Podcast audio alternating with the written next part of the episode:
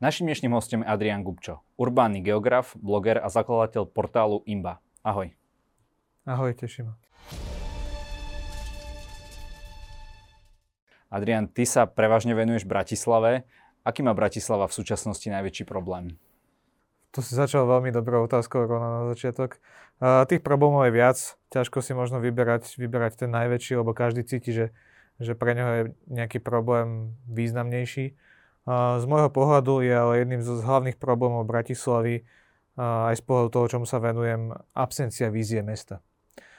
Mesto má nejakú teraz novú stratégiu rozvoja, nazýva to Bratislava dvadsať tridsať, ale keď sa človek začíta do tejto stratégie, tak vlastne zistí, že, že Bratislava vlastne ako keby dosiahla nejaký vrchol rozvoja a chce zlepšovať nejaké, nejaké skôr kozmetické veci. Chce zlepšovať verejné priestory, chce ekologizovať verejnú dopravu, chce vysádzať stromy, chce nejakým spôsobom budovať sociálnu udržateľnosť uh, formou výstavby nájomných bytov a podobne. Ale to ja nepovažujem za rozvojovú stratégiu, to je nejaká stagnačná stratégia. Uh, takže pre mňa uh, je veľký problém, že, že Bratislava nemá jasne, jasne povedané, že je to mesto, ktoré sa rozvíja, mesto, ktoré je ekonomicky silné, mesto, ktoré chce byť ekonomicky silné a medzinár- mať medzinárodné postavenie a tomu prispôsobí aj všetky kroky, ktoré robí. Ty si jedným zo spoluautorov plánu Bratislava, kde si sa aj týmto témam venoval, takže toto sa potom už v tej praktickej forme neuplatnilo? V rámci týmu, ktorý písal plán Bratislava, Uh, sme tiež diskutovali o podobných veciach, čo je problém Bratislavy, uh, ako to pomenovať, ako to vyriešiť.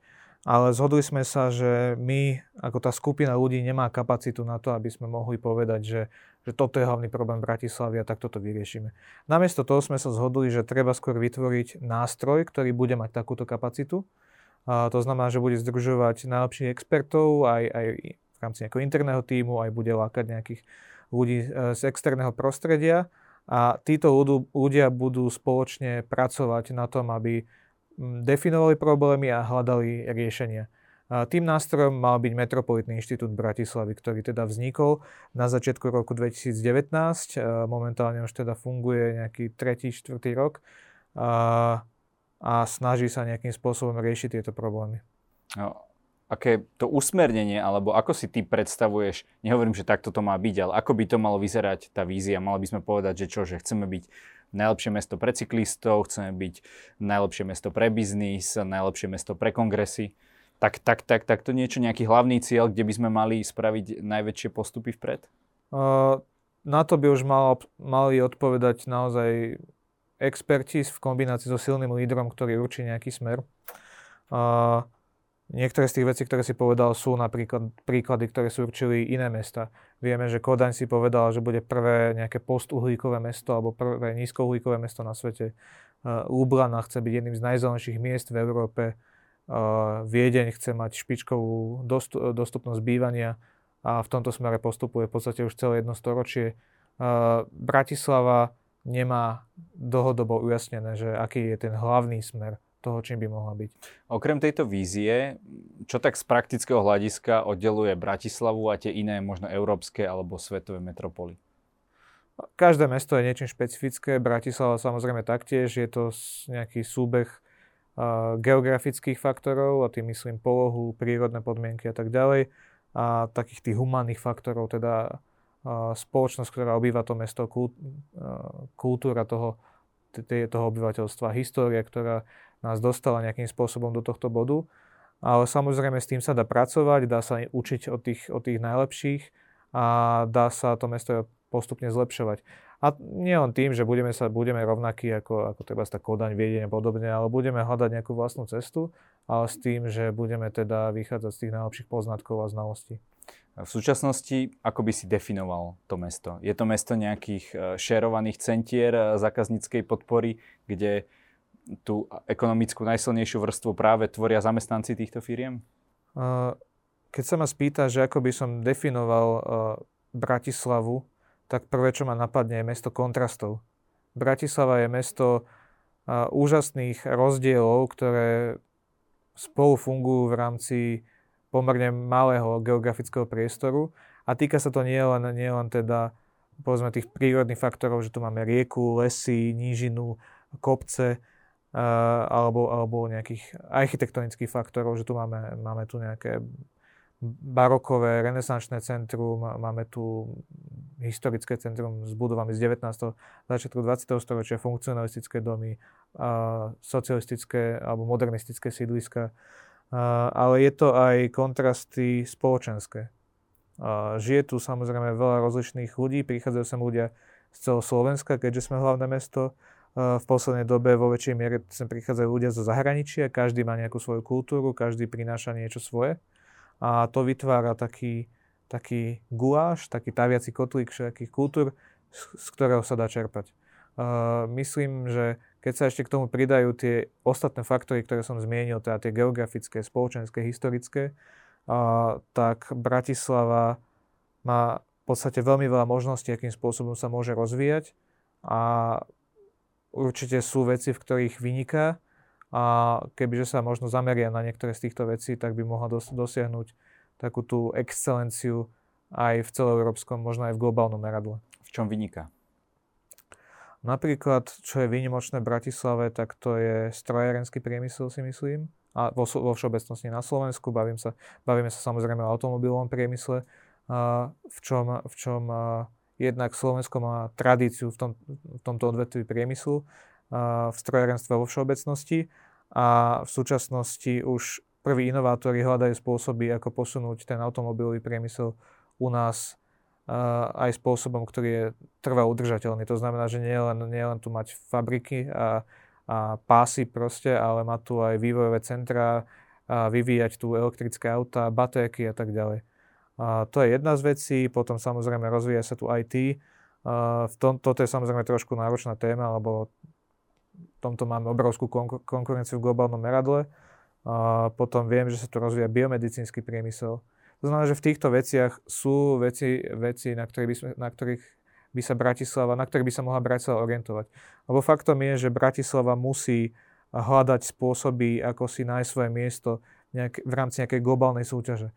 Uh, nehovorí sa to tak často, ale každé mesto, ktoré je nejakým spôsobom zasadené do globálnej ekonomiky, je v podstate súťažiacím, ktorý bojuje o tú hlavnú komoditu, ktorou sú v súčasnosti ľudia.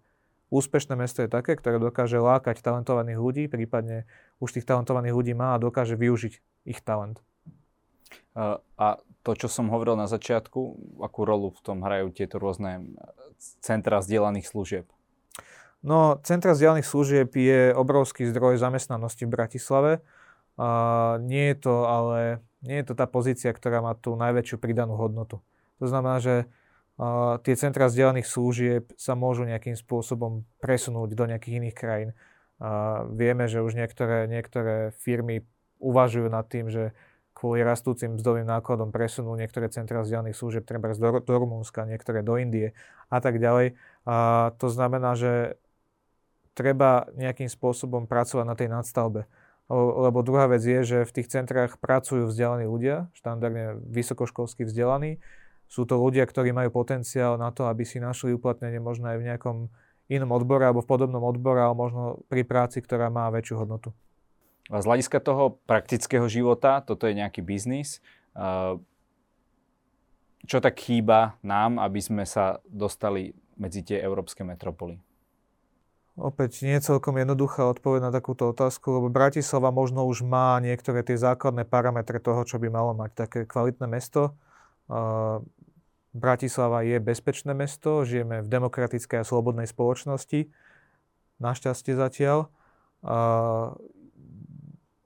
Je tu celkom dobré životné prostredie, máme nejakú základnú kvalitu školstva, zdravotníctva, ale sú rezervy, na ktorých treba popracovať. Ja vidím momentálne najväčšie rezervy no okrem toho školstva a zdravotníctva, čo ale nie je len bratislavský problém, je to celoslovenský problém. Tak taký viac lokálny problém je dostupnosť bývania.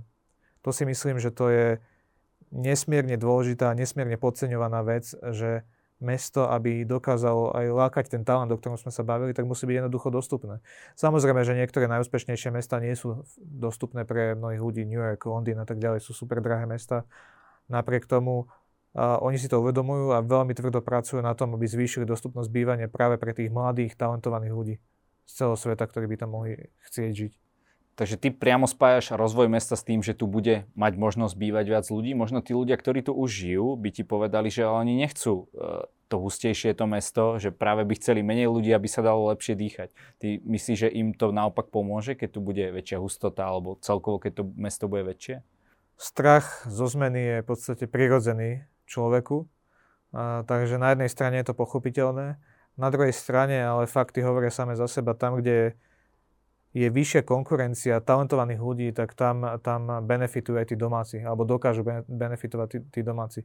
Vyššie sú platy, uh, prichádzajú nejaké služby, ktoré majú treba vyššiu úroveň, uh, prichádzajú treba z nové reštaurácie, nové kultúrne zariadenia.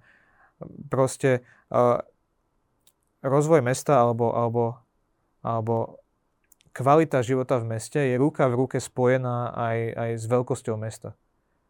Môžem, mať, môžem žiť v krásnom malom mestečku, ale predsa len nebude mať takú kvalitu niektorých služieb, aké má oveľa väčšie mesto. Lebo jednoducho je tam tá kritická masa nejakých klientov, zákazníkov, ktorí, uh, ktorí pomáhajú tým podnikom alebo zariadeniam prežiť.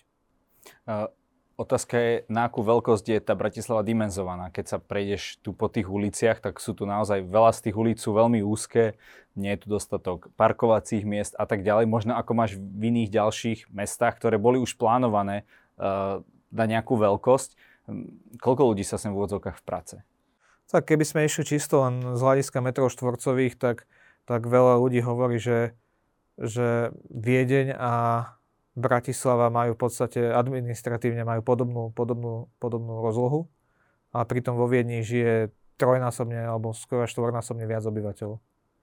Uh, teoreticky, no nemusíme ísť až do takého extrému, ale uh, už len keby Bratislava využila, využila tie prázdne miesta, brownfieldy, teda bývalé priemyselné areály, uh, niektoré možno nezostávané miesta v rámci zástavby, polia, ktoré odme- od- oddelujú niektoré mestské časti od, od seba, tak ja som presvedčený o tom, že by nebol problém, keby sa Bratislava aj zdvojnásobila.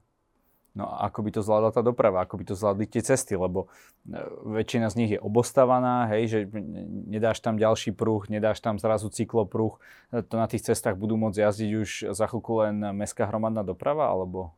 No, samozrejme, rozvoj mesta by mali zru- ruka v ruke s rozvojom infraštruktúry a nehovorím teda len o infraštruktúre pre verejnú dopravu, ale k tomu samozrejme patrí aj cestná doprava. Uh, Technická infraštruktúra, samozrejme, na to nemôžno zabúdať uh, a jednotlivé mestské služby. Uh, to znamená, že nemôžno teraz len proste postaviť, že sto tisíc bytov a, a je to vybavené. Treba k tomu postaviť aj náležitú vybavenosť, cesty, uh, električkové trate, uh, potrubia, elektrické siete, vodovody, kanalizácie a tak ďalej a tak ďalej. Uh, ale jasné, teraz v tomto momente Bratislava nie je samozrejme schopná prijať nárazovo stovky tisíc ľudí, hoci uh, mám pocit, že v nedávnej dobe, vo veľmi nedávnej dobe, v posledných mesiacoch Bratislava nárazovo prijala niekoľko desiatok tisíc ľudí, z Ukrajiny samozrejme, a zatiaľ mesto nekolabuje. Takže ten priestor a kapacity tu ešte nejaké sú. Je to aj tak, že možno, keď aj vznikne nejaký dopravný kolaps, že to potom možno nejakým spôsobom je aj dobré, že tí ľudia sa naučia využívať možno nejaké iné spôsoby prepravy, že i, i pôjdu z toho auta, sadnú si radšej na bicykel, aby ich to nepostretlo a tak ďalej. Že ako keby, že tá doprava je trošku fluidná, že si vždy nájde tú najľahšiu cestičku. Áno, to určite platí a je to opäť skúsenosť celého sveta a je to aj skúsenosť z Bratislavy.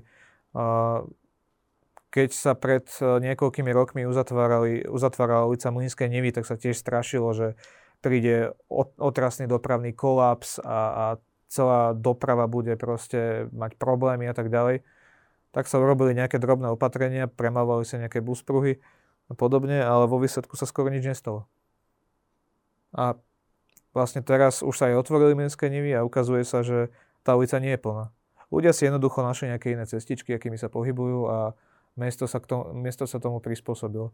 To je veľká sila miest, že oni majú schopnosť prispôsobiť sa rozličným situáciám, ktoré na prvý pohľad vyzerajú ako, že to bude katastrofa, ale, ale to mesto naďalej funguje. Ako hodnotíš kvalitu em há dé? Dostačujúca naozaj ľudia, mohli by ľudia výrazne obmedziť tú osobnú automobilovú dopravu, ktorá sa zdá, že je koreňom všetkých dopravných problémov vo všetkých mestách na svete? Uh, myslím si, že kvalita bratislavskej hromadnej dopravy je relatívne dobrá pre veľkú časť obyvateľstva Bratislavy. Že, že veľká časť obyvateľstva Bratislavy uh, môže bez problémov používať verejnú dopravu a dostane sa tam, kam potrebuje. Uh, problémom je to samozrejme, keď uvažíme, že veľa ľudí, ktorí sa pohybujú v Bratislave, vlastne každodenne prichádzajú nie z, z Bratislavy, ale zo satelitných obcí a miest. Uh, Tí ľudia sú dosť často závislí od, od, od automobilov, takže, takže vstupujú do mesta a nejakým spôsobom ho za, zahlcujú. A, a potom jasné, máme tu, máme tu otázku ľudí, ktorí treba pracujú na jednom mieste, deti vozia do školy alebo škôlky na druhej časti mesta, alebo tam je lepšia škola, tam je lepšia škôlka a takýmto spôsobom nejako tranzitujú po meste. A to je problém, ale myslím si, že keď je takáto situácia, tak nedá sa úplne vyhovieť úplne každému jednému prípadu. Štandardne ale platí, že, že tá základná relácia, teda ja idem z bodu A do bodu B, tak v tomto je Bratislava na, je na tom podľa mňa celkom dobré. Vieš si predstaviť nejaké také mýtne brány, ako sú možno v, v norských mestách, že tiež na nákup a zaplatíš proste pár eur len za prejazd mestom, aby sa to obmedzilo takýmto spôsobom? V nejakej fáze si to viem predstaviť. Možno nie úplne na začiatku.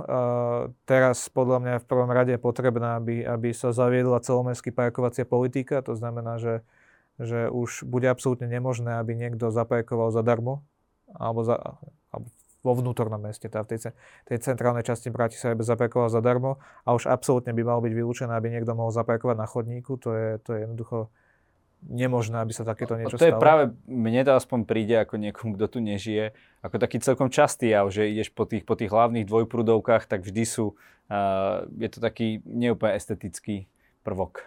No ja som presvedčený o tom, že keby Bratislava urobila poriadok s parkovaním, odstránil všetky billboardy a potom sa urobilo niečo s grafitmi, tak zrazu by mnoho ľudí povedalo, že, že vlastne Bratislava je celkom pekné mesto.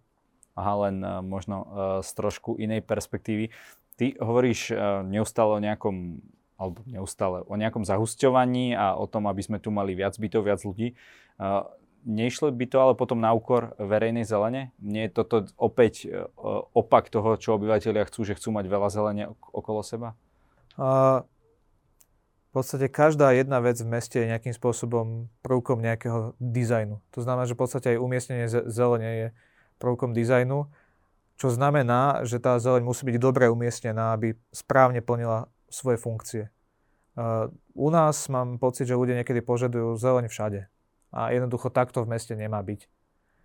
V meste, v meste má mať všetko svoje miesto, svoje miesto má mať dom, kde bývame, pracovisko, verejný priestor, ale aj zeleň samozrejme. Uh, zeleň je samozrejme veľmi pozitívna vec, ale opäť... Klimatické zmeny a tak ďalej. Áno, ale ľudia, ľudia majú často pocit, že, že klimatické zmeny alebo klimatickú zmenu zachránime tým, že vlastne celé mesto vysadíme stromami. To nie je celkom pravda.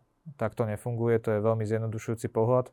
A proti klimatickým zmenám v meste by podľa mňa oveľa, alebo oveľa viac by pomohlo boju proti klimatickým zmenám to, keby ľudia žili v kompaktnom, husto zaľudnenom a husto zastávanom meste a nechali tú k- mimomestskú krajinu, tie polia, lesy a, a vodné zdroje a tak ďalej, proste tie nechali tak. Aha, aby sa vyľudnili tie satelity a aby prišli tí ľudia bývať. No, nehovorím, že násilne máme vyľudňovať nejaké, nejaké obce a mesta, ale samozrejme, že by bolo z hľadiska klimatickej zmeny, ekológie, ale nakoniec aj ekonomiky, sociálnych vecí a tak ďalej by bolo oveľa lepšie, keby keby menej ľudí žilo v satelitoch a viac ľudí žilo namiesto toho priamo v meste. To je to takzvané mesto krátkych vzdialeností, takže hovoríš o tom, že celá tá doprava a tak ďalej, že tam by sa toľko ušetrilo tej, tej cé ó dva, že by to mohlo, mohlo fungovať. Kde je tu ten hlavný problém s bytmi? Prečo? Koľko vlastne bytov dnes Bratislava by potrebovala navyše? Koľko by sa predalo v dohľadnej dobe, keby sa hneď postavili?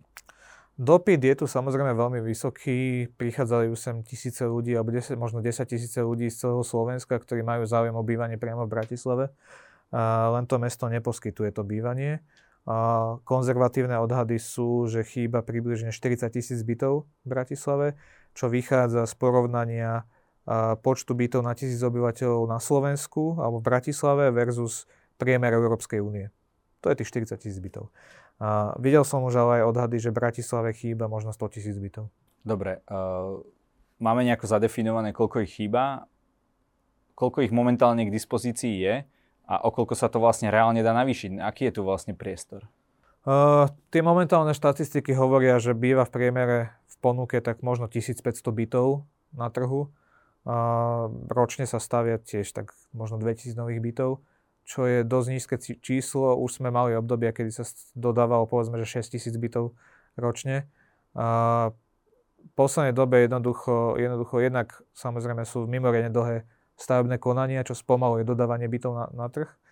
Uh, uh, potom mestské časti alebo stavebné úrady a mesto trošku spomalili pri vydávaní povolení na nové byty.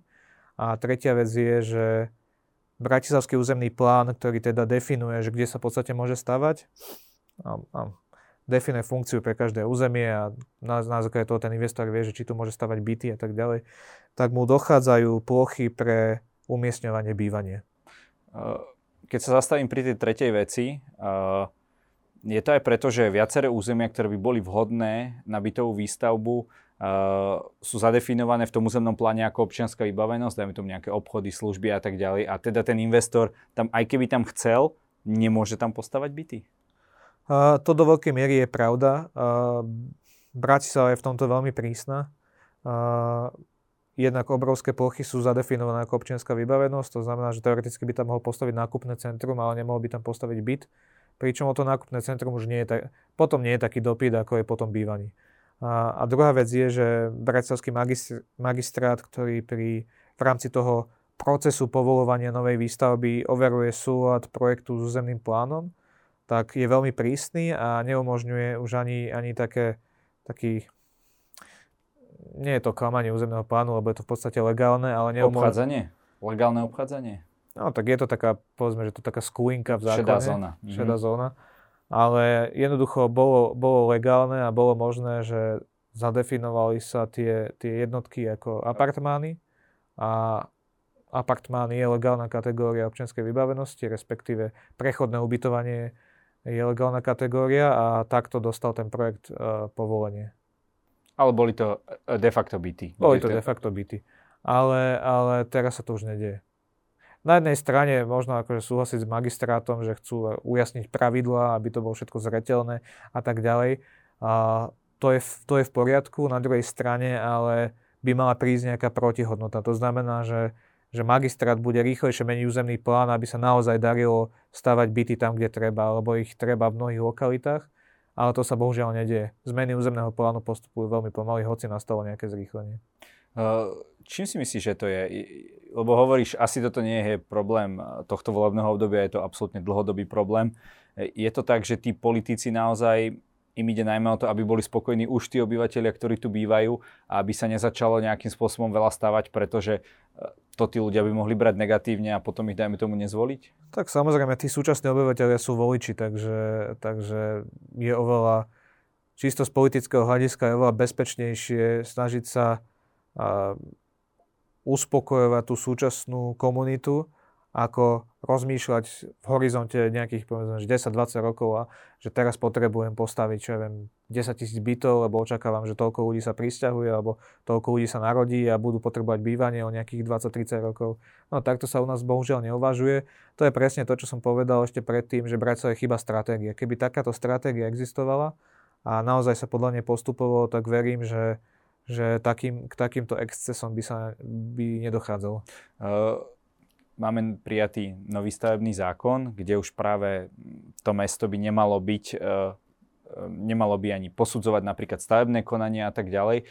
Skôr by si mal zadefinovať v územnom pláne, čo tam má byť a keď to bude v súlade s územným plánom, tak pre toho developera, dajme tomu, to bude oveľa jednoduchšie. Takže očakávaš, že z hľadiska tohto, že sa to trošku zrýchli? Uh, nie je to celkom tak, mesto ešte by malo mať nejakú, nejakú základnú možnosť uh, posúdiť ten projekt, ale je pravda, že kľúčový musí byť ten územný plán. Ja samozrejme dúfam, dúfam, že tie zmeny, ktoré prichádzajú s novým stavebným zákonom, respektíve zákonom o, o územnom plánovaní a zákonom o výstavbe, tak to prispeje k zníženiu politického vplyvu na povoľovanie novej výstavby lebo to je problém. A na základe toho sa podarí, podarí uh, jednak urýchliť novú výstavbu, ako aj, ako aj možno zväčšiť rozsah výstavby. Takto, to, to, to teda dúfam, myslím, že to, v to dúfa veľmi veľa ľudí, ale v praxi sa ukáže, že či sa to naozaj podarí. Ale toto je tak, či tak je to beh na trošku dlhšiu trať, nie je to vecou rokov dvoch, možno ani piatich, možno ani desiatich, a aby a, tu bol dostatočný ten bytový fond. Čo to momentálne spôsobuje teda s, na, s trhmi bytov, s trhom bytov v Bratislave? Takáto situácia súčasná. Tak v prvom rade to, že je málo bytov. Že tak málo bytov, ako sa dnes dokončuje, sa nedokončilo v podstate za posledných, neviem, možno pätnásť rokov ešte nikdy. A dopyt je najväčší? A dopyt, dopyt je v podstate najväčší, alebo bol donedávna najväčší, lebo hypotéky boli najlacnejšie, kúpna sila obyvateľstva narastla, a je tu prítomných viac investorov, takže áno, ten dopyt je väčší, ako bol, o mnoho väčší, ako bol v minulosti. My sa potom dostaneme, dostávame na úplne šialené sumy. Ty si písal v blogu, že uh, novostavba v starom meste, že môže výjsť až osem tisíc eur za meter štvorcový. Uh, ja viem, že každý nemôže, nemôže v celom mes, uh, vo svetových mestách bývať v centre, ale čo toto potom spôsobí? Uh, bude to nejaké elitné mesto, alebo... No, táto cena osem tisíc eur na meter štvorcový presne ukazuje, že zo starého mesta sa stala v podstate takáto elitná štvrť, kde si bývanie môžu dovoliť, nové bývanie si môžu dovoliť naozaj len tí najbohatší. A ľudia, ktorí nepatria medzi vyššiu triedu alebo možno vyššiu strednú triedu, jednoducho budú nútení bývať buď na nejakom sídlisku alebo v nejakej horšej dostupnej, horšej dostupnej časti mesta, alebo a pokiaľ chcú mať nejaký individuálny vyšší štandard, tak a, možno bu- zvolia kúpu rodinného domu alebo bytu v nejakom, nejakej obci alebo v mestečku v okolí Bratislavy. Do budúcna, alebo už teraz uh, to je schopné vplývať napríklad aj na biznis? Uh, sú tieto rôzne pracovné pozície ohrozené tým, že nevedia zohnať ľudí, pretože sa nemajú tí ľudia kde ubytovať? Uh, do istej miery je to pravda, lebo keď my si predstavujeme to klasické mesto, centrum, predstavujeme si to centrum mesta s mrakodrapmi a tak ďalej, tak tradičná predstava je, že tam pracujú sami vzdelaní, dobre zarábajúci ľudia, manažéri v oblekoch a dámy v kostýmoch a tak ďalej. No a potom ľudia už zabúdajú, že aby takéto niečo fungovalo, tak je tam ešte obrovské kvantum ľudí, ktorí nepracujú v takých vysoko kvalifikovaných funkciách, ale stále, sa, stále musia žiť v tom meste. To máme upratovačov, upratovačky, to máme ľudí, ktorí, ktorí pracujú v reštauráciách, to máme ľudí, ktorí vydávajú obedy v kantíne, to máme ľudí, ktorí, neviem, kuriérov, ktorí nosia nejaké produkty, uh, poštárov, umýva, ľudí, ktorí umývajú ulice. Proste obrovské kvanta ľudí sú napojené na všetky tieto pracoviska v nejakej časti mesta a všetci títo ľudia potrebujú jednoducho bývať v tom meste. A presne toto, títo horšie zarábajúci ľudia sú ľudia, ktorí sú ešte viac možno závislí od mesta, lebo, lebo týmto spôsobom, čo sa dnes deje, týchto ľudí vytlačíme niekam, niekam niekam na okraj mesta alebo za okraj mesta a títo ľudia potom, potom sú nútení, nútení míňať veľké peniaze buď na, buď na benzín, alebo keď majú auto, alebo na verejnú dopravu.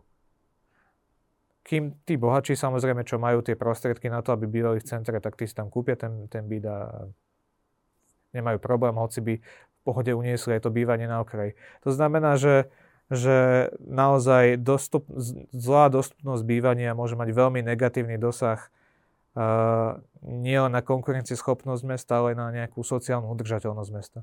Nie je vhodné, aby vznikali, vznikali takéto veľké štvrte tvorené len jednou sociálnou skupinou. V Berlíne to riešili tak, že zastropovali nájomné. Uh, vieš si to aj tu predstaviť? Nie. Alebo teda dúfam, že sa to nikdy nestane. A V, čo, v čom teda urobili soudruzi z en dé er v Berlíne chybu? No, samozrejme, trh si vždy nájde cestu. To sa stalo aj v Berlíne, dopadlo to totálnou katastrofou. Uh, majitelia, majitelia bytov si našli iné spôsoby, ako dostať peniaze z obyvateľov alebo z ľudí, ktorí chceli bývať. To znamená, že je to absolútne nefunkčný nástroj. Ja verím, že k tomu nikdy nedojde u nás. Cesta k tomu, ako mať dostupnejšie bývanie, je jednoducho mať viac bytov. Vieš si predstaviť nejaký príklad mesta, ktoré v nejakej fázi svojej existencie bolo v takej situácii, ako je dnes Bratislava, a týmto spôsobom to vyriešili a zafungovalo to? Uh, myslíš, že akože začali... vo svete, vo svete. Že začali stavať viac bytov? Uh-huh. Že si to takto uvedomili, že dobre, teraz. No, ešte to nie je vyriešené, ale Praha je príkladom takého mesta. Praha je ešte, ešte, v podstate ešte nedostupnejšie mesto ako Bratislava. Na druhej strane, ale tam si to už, tam si to už tá miestna reprezentácia uvedomila, aj s prispením miestneho inštitútu plánovania a rozvoja hlavného mesta Prahy, ktoré je vysokoodborná organizácia. A, a táto organizácia na základe rozsiahlých analýz, aj, aj v koordinácii s developermi samozrejme, ale aj s nezávislými odborníkmi, dospela k tomu, že je jednoducho, jednoducho potrebné rozvíjať bývanie v Prahe. Preto Praha po dlhých rokoch rozbehla proces transformácie brownfieldov, ktoré sa nachádzajú, nachádzajú v rámci toho vnútorného mesta, v rámci tej vnútornej Prahy. A predpokladá sa, že v horizonte niekoľkých, možno neviem, desať až dvadsať rokov, takže tu vznikne bývanie pre možno, možno štvrť milióna ľudí. Tam sa hovorí, že vieme vložiť do Prahy ďalšie Brno. Uh, OK, a takže Praha nemá iné možnosti zahusťovania, len uh, tieto rôzne areály, aby ich pretvorila, alebo, alebo majú aj také uh, nejaké polia v tom katastri dostupné? Uh, Praha možno má nejaké polia dostupné, ale tam ide o to, že oni nechcú, aby sa rozširovali do, do týchto polí. A oni chcú využiť predovšetkým tieto rezervy, ktoré predstavujú bývalé priemyselné areály. Ako vidíme, že tá cena tých bytov neustále narastá, veľa ľudí možno zvažuje kúpu bytu v Bratislave a rozmýšľa, kedy na to bude ten najvhodnejší čas. Takže sa pýtame teba ako odborníka, kedy je najvhodnejší čas teda kúpiť si byt v Bratislave? Teraz. Alebo bude? Teraz. Uh, myslím si, že čím skôr, tým lepšie. Uh, takže neočakávaš, že by takáto bublina splasla? Nie, nie. Už, už boli nejaké náznaky v médiách, že sa blíži, že, že tá krivka sa dostala do nejakého rizikového pásma, že ho, hrozí splasnutie bu- realitnej bubliny. To možno pra- platilo pre iné časti Slovenska ako pre Bratislavu. Myslím si, že to platilo na, na Prešovský kraj. Možno, že tam naozaj sa dostali tie ceny vyššie, ako, ako tam bol treba zreálny dopyt. V Bratislave ten dopyt je, bytov je málo, výhľad nie je dobrý, nezdá sa, že by v blízkej dobe mali začať pribúdať byty. Úrokové sadzby na hypotéky sa zvyšujú, to znamená, inflácia samozrejme je veľký faktor. Ceny stavebných nákladov ešte nie sú, no možno už sú na vrchole, ale aj tak nepredpokladám, že nastanú nejaké radikálne prepady. Takže myslím si, že pri každom človeku platí, že čím skôr si ten byt kúpi, tým lepšie pre neho. Možno niekto aj zvažuje, či svoju kariéru uh, urobiť v Bratislave alebo v nejakom inom meste, možno v Košiciach, možno v Žiline a tak ďalej. Keď si zoberieš ten nárast tej ceny bytov, ktorý naozaj už teraz, uh, tá cena je naozaj veľmi veľká, uh, nie je lepšie možno uh, skúsiť tú kariéru v nejakom inom meste? Tak je to samozrejme individuálna voľba. A toto vždy z hľadiska tých pomerov, vieš, cena, výkon, kvalita života a tak ďalej. Tak ja si myslím, že kvalita života je v Bratislave predsa len vyššia ako, ako v iných častiach Slovenska. A keď už je človek nespokojný, tak blízko má Viedeň, takže vie sa tro, občas dostať do civilizácie. A, ale ja si myslím, že je lepšie prísť do Bratislavy. Je tu, je tu vyššia konkurencia, čo znamená, že sú tu aj vyššie platy. A jasné, bývanie je o mnoho drahšie, ale s tým bývaním v Bratislave prichádzajú aj iné výhody, ktoré síce vo skvelých mestách, Košiciach, v Žiline, v Trnave, čo sú skvelé mestá, ktoré mám veľmi rád, ale, ale jednoducho človek tam nemá také možnosti, ako má tu. Ty už ale od roku dvetisíc štrnásť píšeš tento urbánny blog alebo realitný blog IMBA, tá, trošku pod iným názvom, teraz už je to akronym teda Yes in My Bratislava. Ako ťa to napadlo vôbec takýmto niečím začať? Uh, dlhodobo som sledoval výstavbu v Bratislave a priznám sa, že s veľkým nadšením, veľmi sa teším z toho, že Bratisla- Bratislava sa nejakým spôsobom transformuje, že sa mení, že sa citeľne posúva a tým, že som aj milovník Bratislavy a fanúšik Bratislavy, tak som mal pocit, že to je proste niečo, čo by každého fanúšika Bratislavy malo nejakým spôsobom tešiť. A zistil som, že to tak nie je celkom, že veľa ľudí je proti tomu. A mysl- mal, dostal som pocit, že uh, mnoho ľudí je proti tomu, lebo jednoducho niektorým aspektom rozvoja mesta celkom nerozumejú. A preto som dospel k tomu, že, že je potrebné nejakým spôsobom sa vyjadriť a nejaké tie poznatky, ktoré som aj ja nabral v rámci štúdia, sprostredkovať verejnosti. A v tom istom čase, keď som takto uvažoval, tak som objavil blog New York Inby, alebo stránku New York Inby, ktorý, ktorá je presne takýmto spôsobom orientovaná. Tak tam, sme sa, tak som, tam som sa aj nakontaktoval na toho zakladateľa, že, že, že teda mám takúto ambíciu v Bratislave, že či by súhlasil s tým, že by, že by tu niečo také vzniklo. On bol z toho nadšený, okamžite to podporil, tak sme, tak sme ešte vtedy s pár kolegami založili takýto blog v Bratislave, malo to skromné začiatky, postupne to rástlo nejako. Uh, potom samozrejme sme sa dostali na nejaké rast cestie, že niekto chcel pokračovať iným smerom, ale ja som stále bol taký fanatik do Bratislavy a do toho rozvoja, že som chcel pokračovať v tom blogu, takže som zostal pri tom sám. Uh, založil som, založil som teda tú Imbu a koncom roku dvetisícosemnásť som, som spustil web imba bodka es ká a momentálne po tých skoro štyroch rokoch, čo ten web funguje, tak som sa opäť dostal na nejakú križovatku, že konečne už to nie je len, len o tom, že ja to robím. A prvýkrát budujem tím skvelých ľudí, ktorí so mnou som, majú podobné rozmýšľanie o Bratislave a chcú písaním a tvorbou obsahu a zlepšiť mesto. A momentálne ešte hľadám samozrejme ďalších ľudí. Chcem naozaj vytvoriť silnú skupinu ľudí, ktorí sa zaujímajú o Bratislavu a, a snažia sa nejakým spôsobom prispieť k tomu, aby sa z nej stala naozaj špičková európska metropola. Takže niečo aj ako nejaký taký think tank? Ešte by som to úplne nepovedal, že think tank, ale možno jedného dňa, prečo nie. A aké pozície vlastne, akú musí mať človek kvalifikáciu, aby sa pridal do tvojho tímu? Tak v tejto chvíli napríklad hľadám redaktorov, to znamená, že vynikajúco písať a, a druhá kľúčová vec, mať rád Bratislavu. Aha, takže nemusí byť človek nejaký stavebný inžinier, alebo architekt, alebo urbánny geograf?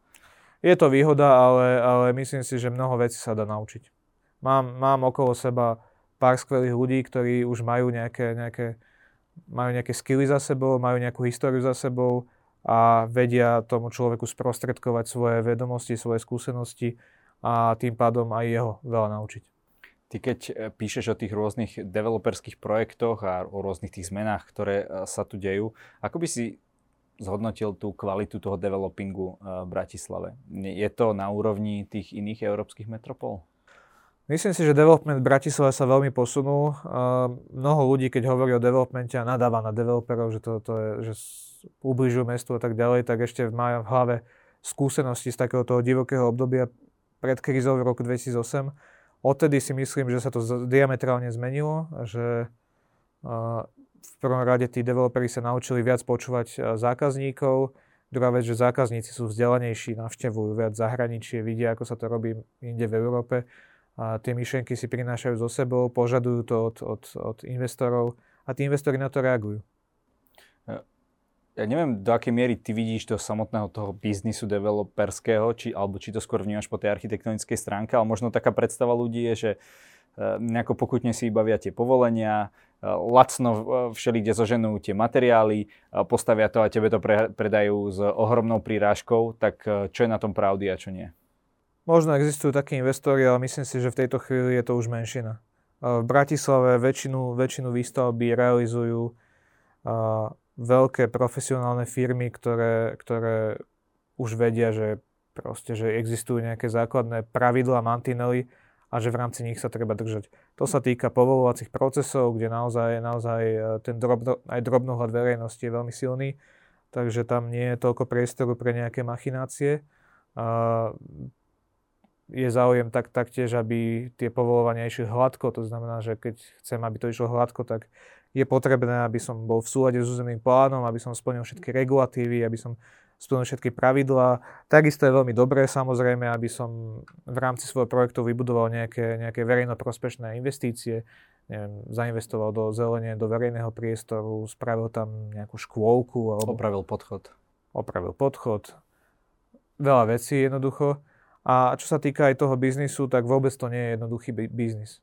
Uh, už tá, taká prvá vec je, čo si musíte uvedomiť, že vy kúpujete pozemok a kúpujete to s nejakým predpokladom, ale pri tej situácii v povoľovaní, aká je v Bratislave, tak viete, že vy ten produkt budete vlastne na trh dodávať a dokončovať niekedy možno o päť, o šesť, o sedem, o sedem, o desať rokov. To znamená, že vy neviete v, jedne, v jednom momente predikovať, že aká bude situácia o desať rokov, ale vy sa musíte zábehu prispôsobať všetkým tým meniacim sa faktorom situácie a tak ďalej. To znamená, že je to extrémne náročné. Koniec koncov v developerských firmách pracuje veľmi veľa veľmi kvalifikovaných ľudí. To patrí k tým odborom, kde je tá pridaná, kde je vysoká pridaná hodnota tej práce. A developeri na konci dňa budujú produkt alebo ra- prinášajú produkt, ktorý potrebuje každý. Každý potrebuje niekde bývať. Takže nemyslím si, že čierno-biele videnie developerov je správne. Adrian, každý u nás môže na záver dať nejaký odkaz našim divákom. Nech sa ti páči. Uh, myslím si, že Bratislava je skvelé mesto, uh, ale má svoje problémy. Uh, bolo by veľmi nesprávne, keby, keby sa, sme sa na rozvoj mesta pozerali čierno-bielo a mysleli si, že len jedna, jedna, jeden spôsob rozvoja je správny. Preto je, a na to sa snažím aj upozorňovať, upozorňovať vo svojich článkoch, že tá situácia je vždy zložitejšia. Treba to vnímať komplexne a keď sa možno naučíme diskutovať a vnímať aj pohľad toho druhého, tak sa ako mesto a ako spoločnosť posunieme. Ďakujem za rozhovor. Ďakujem.